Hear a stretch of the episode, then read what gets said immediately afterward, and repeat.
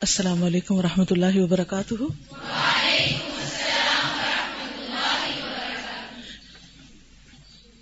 نحمد ونسلی علی رسول کریم اما بعد، فاعوذ باللہ من الشیطان الرجیم۔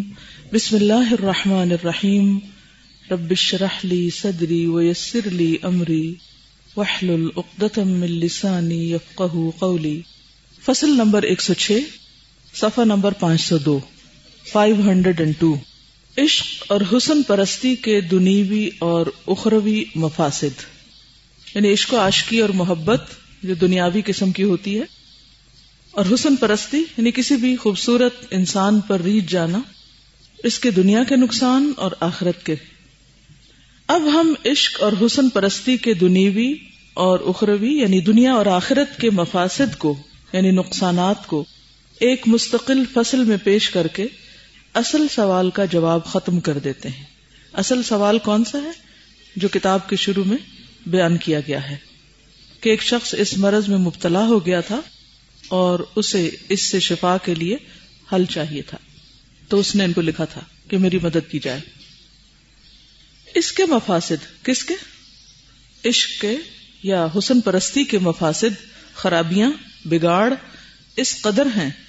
کہ بیان کرنے والا جس قدر بھی بیان کرے کم ہے۔ لامتنا ہی ہے ان لمیٹڈ عشق اور حسن پرستی کا اولین اور بزاد خاصہ یہ ہے۔ بزاد کا مانا ہوتا ہے ان اٹ سیلف اس کے اندر ہی۔ کہ وہ سب سے پہلے قلب کو فاسد اور خراب کر دیتا ہے۔ اور اگر قلب بگڑ جائے تو کیا ہوتا ہے؟ سب کچھ ہی بگڑ جاتا ہے۔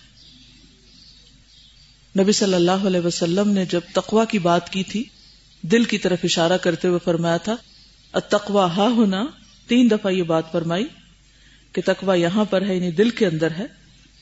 اور پھر ساتھ ہی یہ فرمایا کہ انسان کے جسم میں گوشت کا ایک ٹکڑا ہے، اگر وہ بگڑ جائے، فسد الجسد کلو سارا جسم بگڑ جاتا ہے، فزیکلی بھی ادر وائز بھی۔ اور اگر اس کی اصلاح ہو جائے تو ہر چیز درست ہو جاتی۔ ہے تو عشق کی سب سے بڑی اور پہلی خرابی کیا ہے؟ کہ یہ دل میں بگاڑ پیدا کرتا ہے۔ اور جب دل بگڑتا ہے، تو جتنی بھی امراض دل سے متعلق ہیں، امراض قلب، نفاق ہو یا پھر شک ہو، اللہ کی ذات میں، دین میں، ایمان اور یقین کی کمی ہو، یہ سب بیماریاں پھر اس پر حملہ آور ہو جاتی ہیں۔ تو قلب فاسد اور خراب ہو جائے۔ تو انسان کے تمام ارادے اقوال اور افعال خراب ہو جاتے ہیں اور توحید کے تمام مورچے فاسد اور خراب ہو کر رہ جاتے ہیں۔ ارادے کیسے خراب ہوتے ہیں؟ دل کے بگڑنے سے ارادوں میں کس طرح خرابی واقع ہوتی ہے؟ کوئی بتائے گا آپ میں سے؟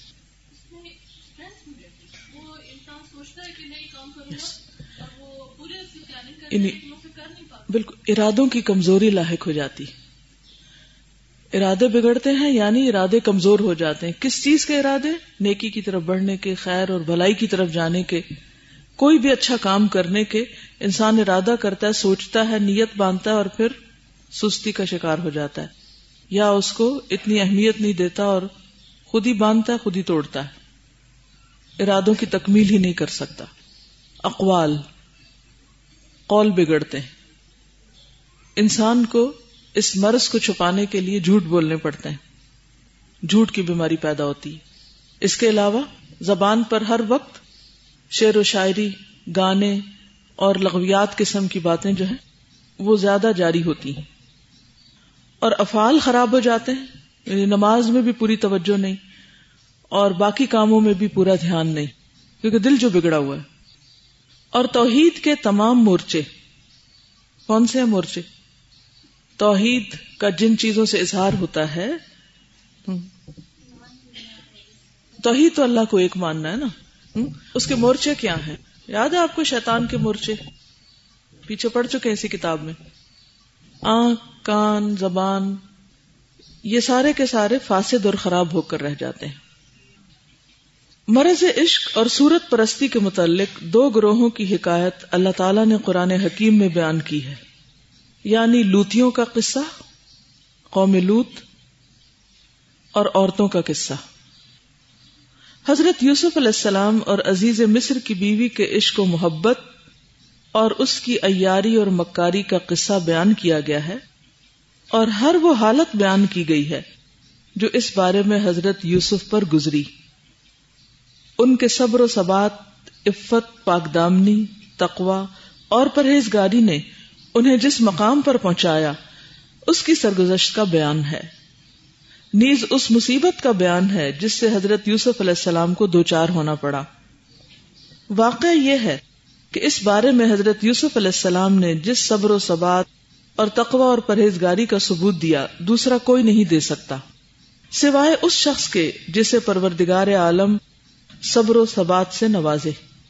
کیونکہ ہر کام اپنے دوائی و اسباب کی قوت اور باز رکھنے والے اسباب کے زوال کے حسب حال ہوا کرتا ہے۔ ہر کام اپنے دوائی دوائی دائیا کی جمع ہے یعنی موٹیوز یا جو چیز اس کو اس طرف لے جاتی ہے، بلاتی ہے۔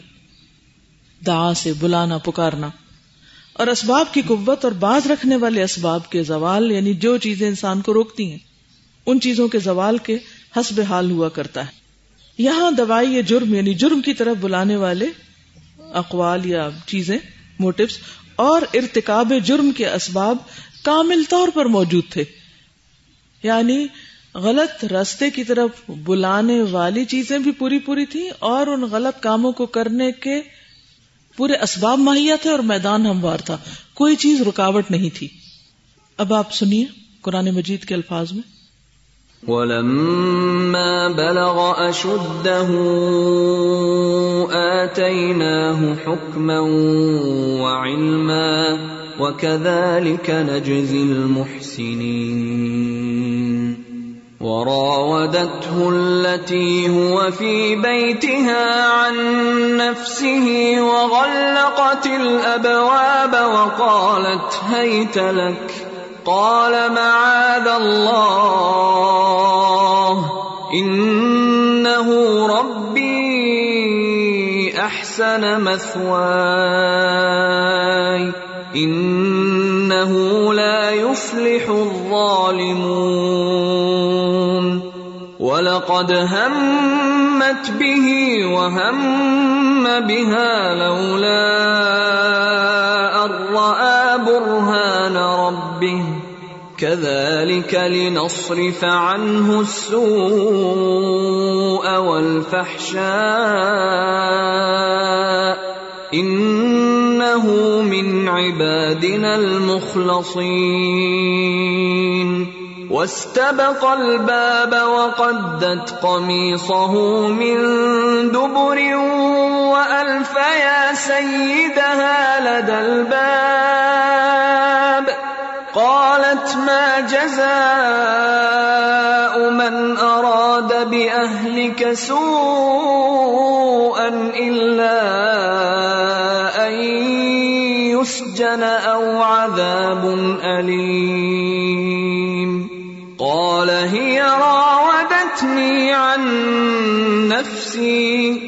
وشهد شاهد من اهلها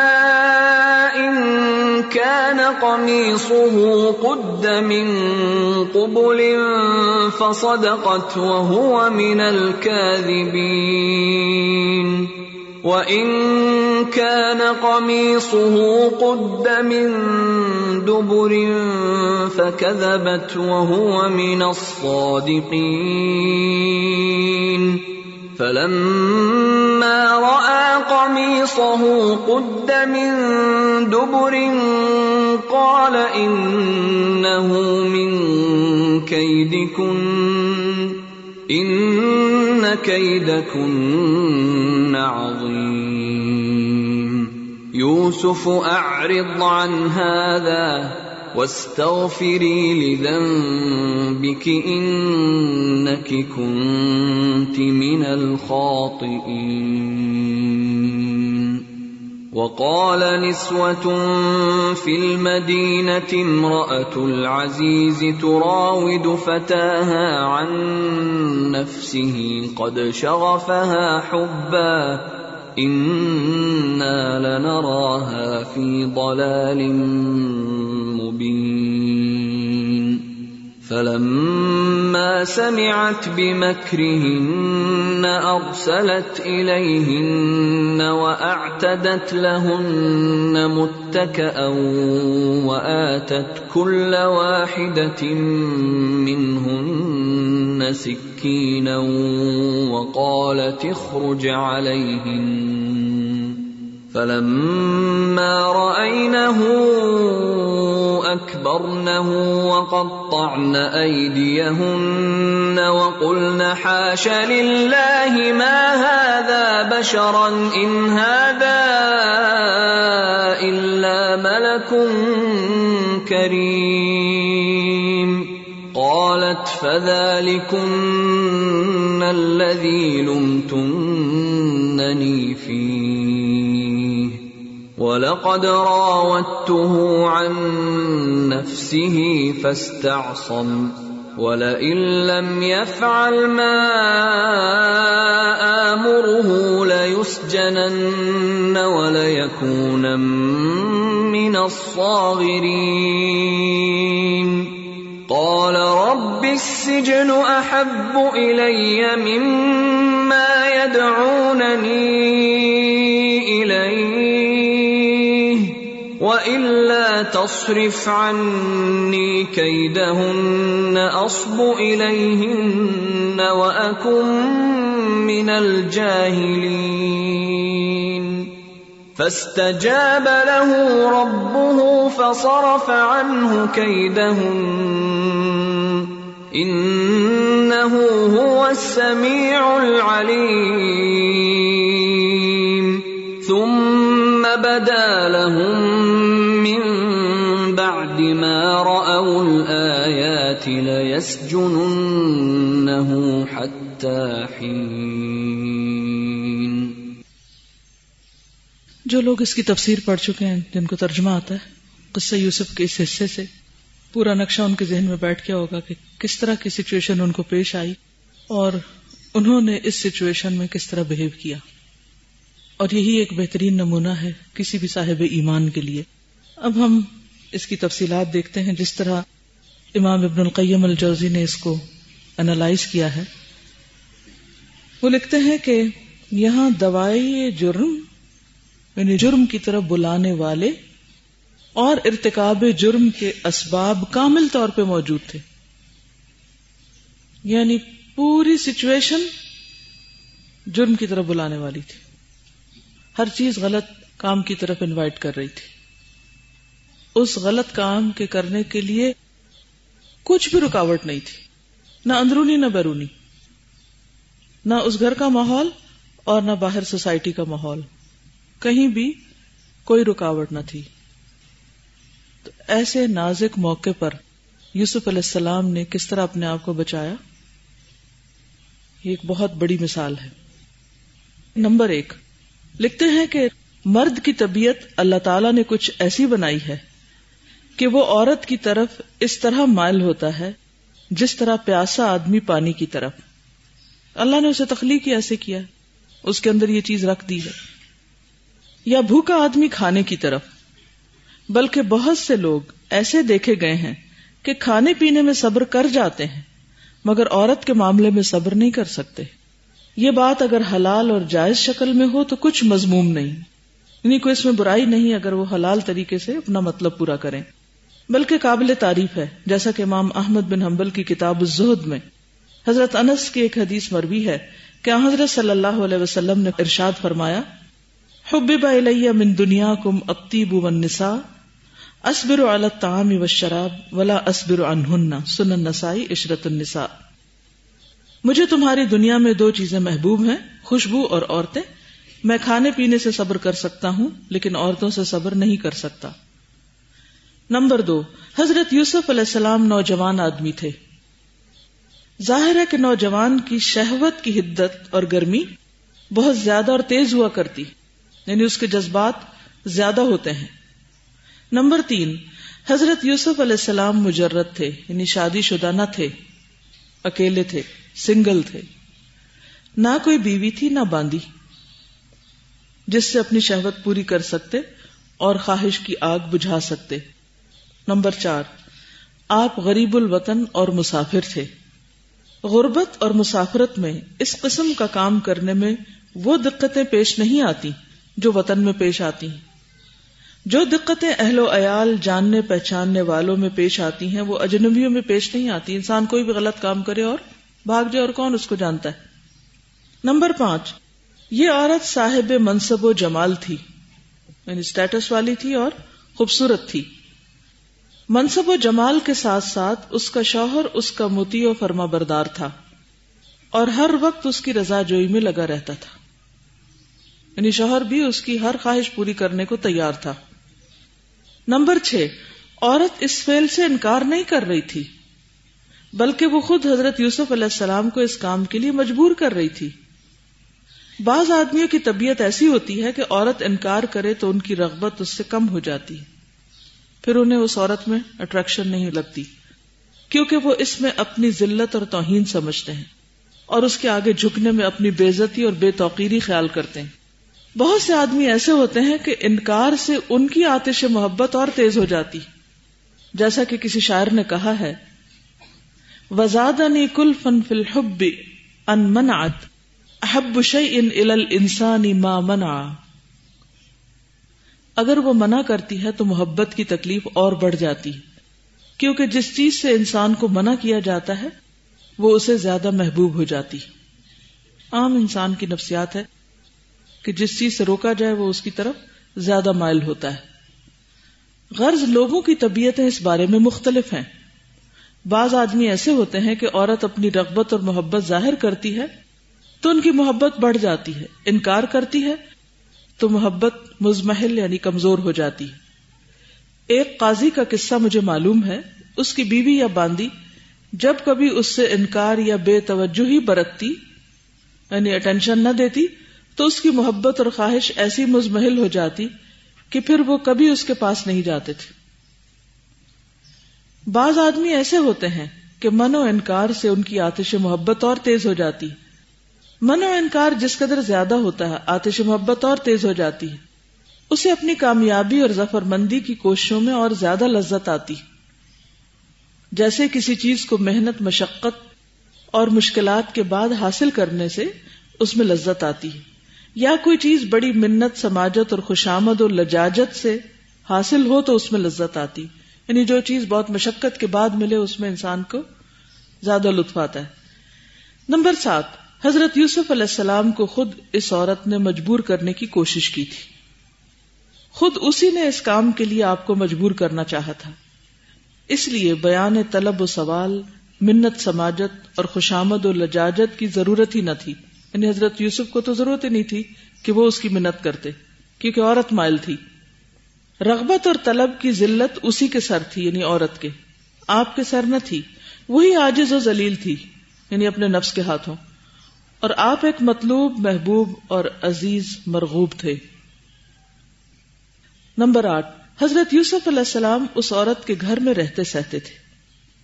اس کے محکوم تھے، غلام تھے، ان کے گھر میں کام کرتے تھے۔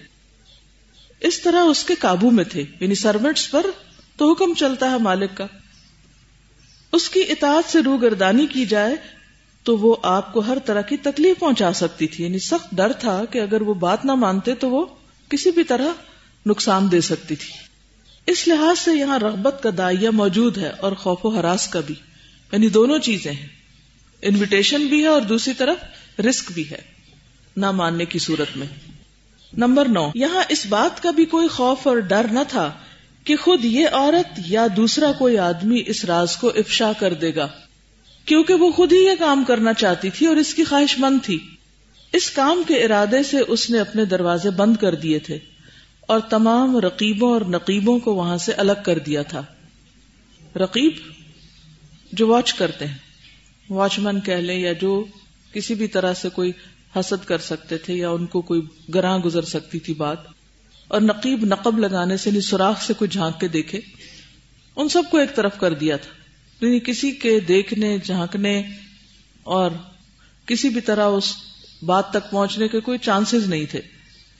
نمبر دس، حضرت یوسف علیہ السلام اس عورت کے غلام اور مملوک تھے۔ ہم وقت گھر میں رہتے تھے۔ ہر وقت اندر جاتے آتے تھے۔ کوئی پردہ وغیرہ تو نہیں تھا؟ ہر وقت اس کے حضور میں رہا کرتے تھے۔ یعنی جب بھی وہ عورت طلب کرتی تو وہ آ جاتے کام کے لیے۔ بات سننا لازم تھی کیونکہ غلام تھے۔ ان پر اس قسم کا شبہ نہیں کیا جا سکتا تھا۔ عورت کی جانب سے اس خواہش کے اظہار سے پہلے بھی آتے جاتے تھے۔ یعنی جب اس نے اپنا انٹرسٹ شو کیا تو پہلے بھی وہ وہاں آتے جاتے تھے۔ اور ہر طرح امین سمجھے جاتے تھے امانت دار تھے۔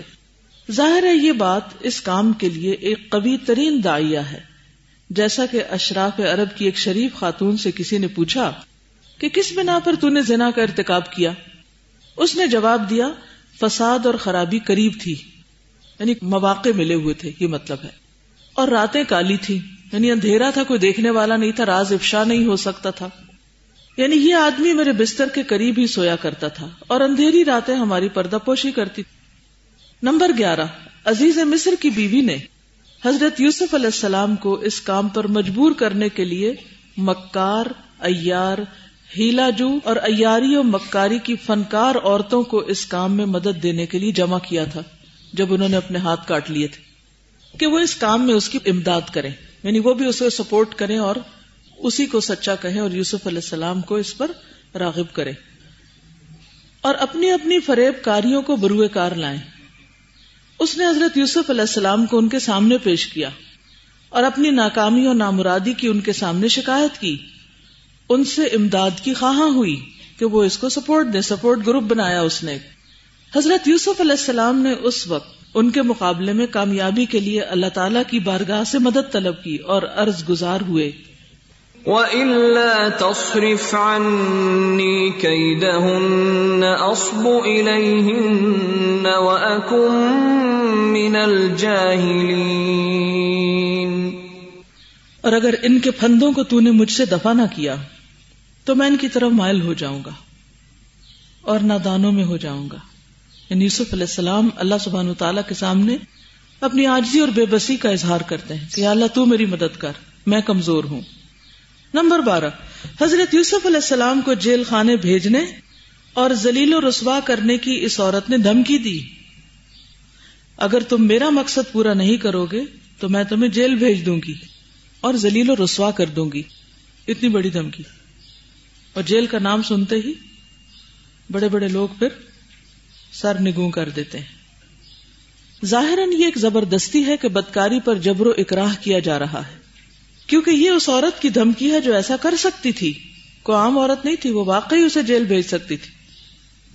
یہاں دائیا شہوت موجود ہے۔ اور جیل خانے کی ذلت اور تکلیف سے سلامتی تلاش کرنے کا دائیا بھی موجود ہے کہ کس طرح اس مصیبت سے بچ سکتے ہیں۔ دونوں طرح کی چیزیں موجود ہیں۔ نمبر تیرہ، اس عورت کے شوہر نے حضرت یوسف علیہ السلام کے متعلق کبھی غیرت و نخوت اور شبہ کا اظہار نہیں کیا تھا۔ یعنی مرد میں غیرت ہی نہیں کہ وہ مائنڈ کرتا۔ اس کے نزدیک یہ ایک عام سی بات تھی۔ وہاں کا کلچر تھا۔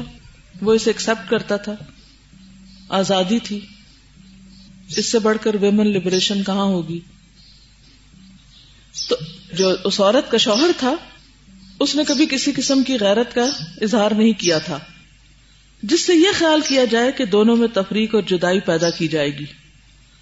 اور ایک سے دوسرے کو علیحدہ کر دیا جائے گا۔ بلکہ جب بیوی کا معاملہ تش تش بام ہو جاتا ہے یعنی راز افشا ہو جاتا ہے اس وقت وہ حضرت یوسف کو خطاب کر کے کہتا ہے یوسف اعرض عن هذا. یوسف اسے جانے دو۔ جسٹ اگنور اگنور کر دو۔ حالانکہ شہادت مل گئی تھی کہ یوسف معصوم ہے اور قصور سارا عورت کا ہے۔ اگر کوئی غیرت والا مرد ہوتا تو شاید وہیں بیوی کو ختم کر دیتا۔ لیکن یہاں وہ بیوی کو کچھ بھی نہیں کہتا اور یوسف علیہ السلام کو کہتا ہے کہ تم اسے جانے دو اس معاملے کو بھول جاؤ۔ اور بیوی سے کہتا ہے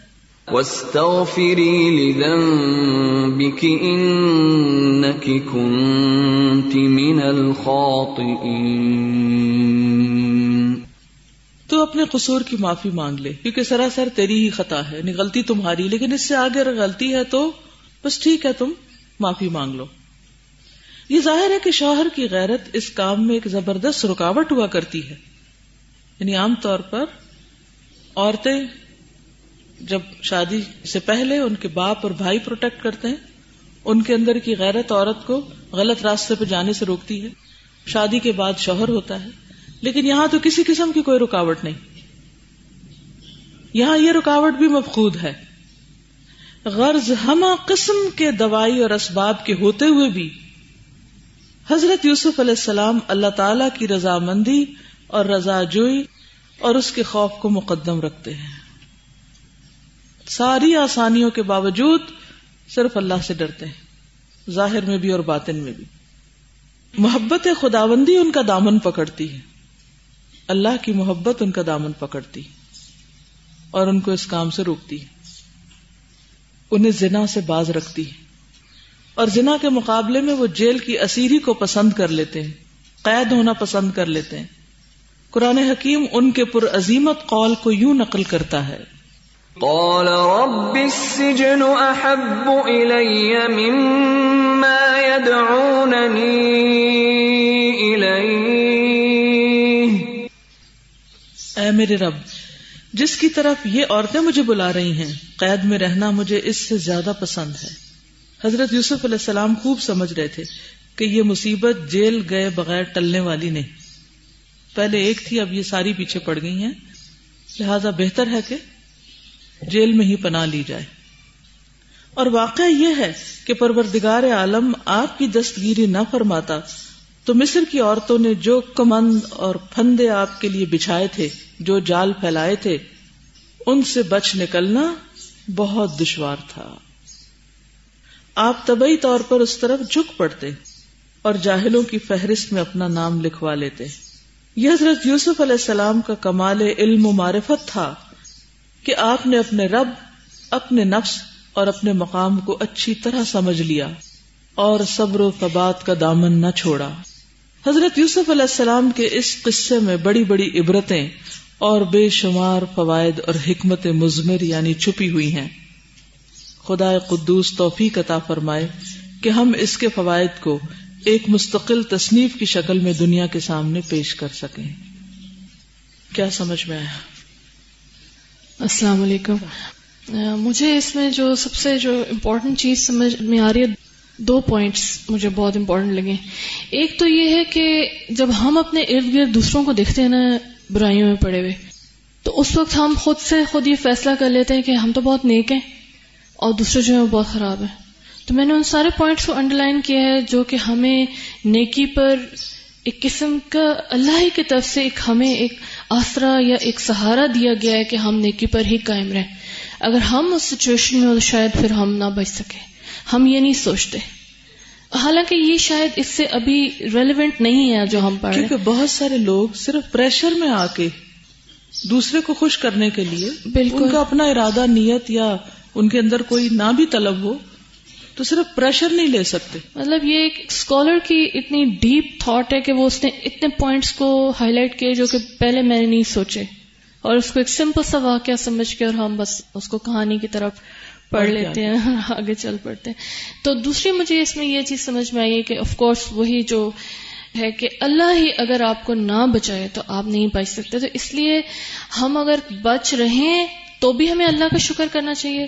اگر ہمیں بچنا مشکل لگ رہا ہے اور ہم اکثر یہ کہتے رہتے ہیں ہم اس چیز سے کیسے نکلیں؟ ہم اس چیز سے کیسے بچیں؟ ہر وقت یہ کوشچن آ رہا ہوتا ہے۔ تو sir answer is so simple and so clear کہ اللہ سے کہ وہ آپ کو بچائے؟ اللہ ہی بچائے گا یوسف علیہ السلام نے بالکل۔ بالکل صحیح ہے۔ عموماً لوگ یہ کہتے ہیں کہ چونکہ اب ماحول ایسا ہو گیا ہے سوسائٹی خراب ہو گئی ارد گرد ایسی بہت سی چیزیں ہیں۔ کہ برائی سے بچنا زیادہ مشکل ہو گیا۔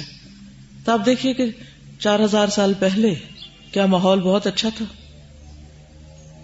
مجھے تو یوں محسوس ہوتا کہ آج کے ماحول سے بھی زیادہ گیا گزرا تھا۔ برائی کرنے کے تمام مواقع موجود تھے۔ لیکن اس کے باوجود یوسف علیہ السلام نے اللہ کی مدد سے، اللہ کی دی ہوئی قوت سے اپنے آپ کو بچایا۔ یہی علم اور یہی معرفت ہے، یہی تقوا اور یہی صبر ہے۔ اور آزمائش کیا تھی کہ ایک طرف وہ دنیا کی ساری رونقیں ایش و عشرت، اور دوسری طرف تنگ و تاریخ جیل۔ آخرت کی جیل سے بچنے کے لیے انہوں نے دنیا کی جیل میں جانا گوارا کیا، لیکن برائی کی دعوت پر لبیک نہیں کہا۔ اور کوئی کچھ کہنا چاہے گا؟ اس میں یہ بات بھی نظر آتی ہے کہ اسلام کی پابندیاں جو خواتین کے لیے ہیں وہ عموماً کہا جاتا ہے کہ وہ قید میں ہیں۔ تو یہاں ہمارے لیے یہی بات ہے کہ اسجن احب لیا ہمارے لیے قید خانہ بہتر ہے۔ اس کی نسبت جسے لوگ ہمیں معاشرہ یا ماحول ہمیں جس طرح بلا رہا ہے۔ اور دو چیزیں روکنے کے لیے ہیں۔ ایک اندر کی قوت، ایک باہر کا ماحول۔ اگر باہر کا ماحول نہیں بھی ہے تو اللہ تعالیٰ سے مضبوط تعلق ہوگا تو انشاءاللہ اللہ تعالیٰ بچا لیں گے اور بر وقت مدد کر دیتے ہیں اللہ تعالیٰ۔ کیونکہ اللہ کی محبت عورتوں کی محبت پر غالب تھی۔ تو اگر کوئی واقعی برائی سے بچنا چاہے، تو اسی صورت میں بچ سکتا ہے جب اللہ کی محبت والذین آمنوا اشد حبا للہ پر انسان عمل کر رہا ہو۔ کیونکہ اللہ کی محبت اس کو دوسری محبتوں سے نجات دے گی، اس سے بچائے گی۔ وہ محبتیں جو اس کو حرام کی طرف لے کے جانے والی ہیں۔ اللہ کی ناراضگی کی طرف لے کے جانے والی۔ اور اللہ سبحان تعالیٰ کا یہ بہت بڑا کرم ہے ہم سب پر کہ اس نے ہمیں اپنی محبت کو ہر چیز کی محبت سے بڑھ کر رکھنے کا ایک معیار دے دیا۔ اور کوئی کچھ کہے گا؟ السلام علیکم۔ The one thing I really like is that آپ پہ چاہے دوسرے لوگ کتنی بھی ریسٹرکشنز وغیرہ لگاتے رہے، آپ تب تک بدل نہیں سکتے جب تک آپ خود نہیں چاہتے۔ اور اگر آپ کو کوئی غلط کام کی طرف پوری دنیا بھی بلا رہی ہے، اگر آپ اللہ تعالیٰ سے اتنی محبت کرتے ہیں اور آپ اندر سے اتنے اسٹرانگ ہیں، تو آپ اس سائڈ پہ نہیں جاتے۔ اور یہ ہم سب کے لیے ایک بہت ہی امپورٹنٹ چیز ہے، کیونکہ آج کل کا ماحول ایسا ہے کہ ہم لوگوں کو ہر کوئی کھینچ رہا ہے۔ ادھر آ جاؤ، ادھر آ جاؤ۔ لیکن ہم لوگوں کو خود سوچنا ہے، نہیں، ادھر جا کے ہمیں جہنم کی آگ میں گرنا ہے کیا؟ یا ہمیں جنت کی طرف جانا ہے؟ تو یہ سوچنا چاہیے۔ السلام علیکم۔ وعلیکم السلام۔ السلام علیکم۔ ایک چھوٹی سی بات اس میں کہ نا حضرت یوسف علیہ السلام کا شروع سے بھی اگر واقعہ دیکھیں نا، صرف یہ انسیڈنٹ نہیں، اس سے پہلے بھی ان کے بچپن سے جو کچھ ہوا، جو ان کی کنسسٹینسی ہے نا، اس میں فرق نہیں آیا۔ اور دس از سو امپورٹنٹ نا کہ ہم تھوڑی سی مشکل ہوتی ہے، اس وقت نکل گئے، تھوڑا وہ ہوا۔ پھر اگلے اس سے زیادہ بڑی آزمائش میں پھنس گئے۔ لیکن یہ جو کنسسٹینسی ہے نا، یہ اللہ سے مضبوط تعلق کے بغیر نہیں ملتی۔ تو خلاصہ کلام کیا ہوا؟ کہ یہ ایک ایسا مرض ہے جس سے نکلنے کے لیے اللہ ہی مدد کر سکتا ہے۔ لوگ عام طور پر لوگوں سے مشورے لیتے رہتے ہیں کاؤنسلنگ کرواتے رہتے ہیں، بار بار اپنی کمزوریاں بتاتے رہتے ہیں اور یہ کہتے ہیں کہ سچویشن ایسی ہے، میں سمجھتی ہوں یہ چیز حرام ہے، غلط ہے، لیکن مجبوری ہے، میں اس سے باہر نہیں آ سکتی۔ تو اس کے لیے کوئی حل بتائیں۔ لیکن کوئی حل نہیں ہے۔ جب تک کہ انسان نمبر ایک خود ارادہ نہ کرے کہ اس نے اس برائی سے نکلنا ہے اور نمبر دو، واقعی رو کر اللہ کو نہ پکارے اور اس سے مدد نہ مانگے۔ کیونکہ دل اسی کے ہاتھ میں ہے۔ وہی بدل سکتا ہے، وہی مدد دے سکتا ہے۔ لیکن وہ کس کو ہدایت دیتا ہے؟ وہ کس کو مدد دیتا ہے؟ جو انسان خود بھی کوشش کرتا ہے۔ ولدین جاہدو پینا لنا دی ان سبلنا۔ جو ہمارے رستے میں جد و جہد کرتے ہیں، ہم ان کو راہ دکھاتے ہیں۔ اور پھر آپ دیکھیے کہ یہاں پر اس عورت کے واقعے میں ضروری نہیں کہ صرف ان میرڈ یگ گرلز میں یہ بیماری ہو سکتی ہے، کسی شادی شدہ عورت میں بھی یہ مسئلہ ہو سکتا ہے۔ یہ خرابی کہیں بھی ہو سکتی۔ اور اس میں کسی قسم کا کوئی جواز نہیں انسان دے سکتا۔ بعض لوگ اس لیے یہ خرابیاں کرتے رہتے ہیں کہ شادی جو نہیں، آخر ہمارے بھی کچھ جذبات ہے ہمارا بھی کچھ حق ہے، اس لیے ہم جو چاہیں کریں۔ وہ اس طرح کی جھوٹی تسلیاں دے کے اپنے غلط کاموں کو جائز قرار دے دیتے ہیں۔ جن کی شادی ہوتی ہے، وہ کچھ اور بہانے کر لیتے ہیں۔ کہ ہمیں شوہر کی طرف سے وہ توجہ نہیں ملی جو ملنی چاہیے تھی، اس لیے ہم جو چاہیں غلط کام کریں۔ تو بہرحال ہمیشہ سوچنا یہ چاہیے کہ ہماری یہ دلیلیں اور تعویلیں کیا اللہ کو مطمئن کریں گی؟ اس کے ہاں قابل قبول ہوں گی؟ اگر نہیں، تو پھر انسان کو اس بلا اور مصیبت سے باہر آنا ہے۔ سبحانك اللهم وبحمدك نشهد ان لا اله الا انت نستغفرك ونتوب اليك السلام علیکم و رحمۃ اللہ وبرکاتہ۔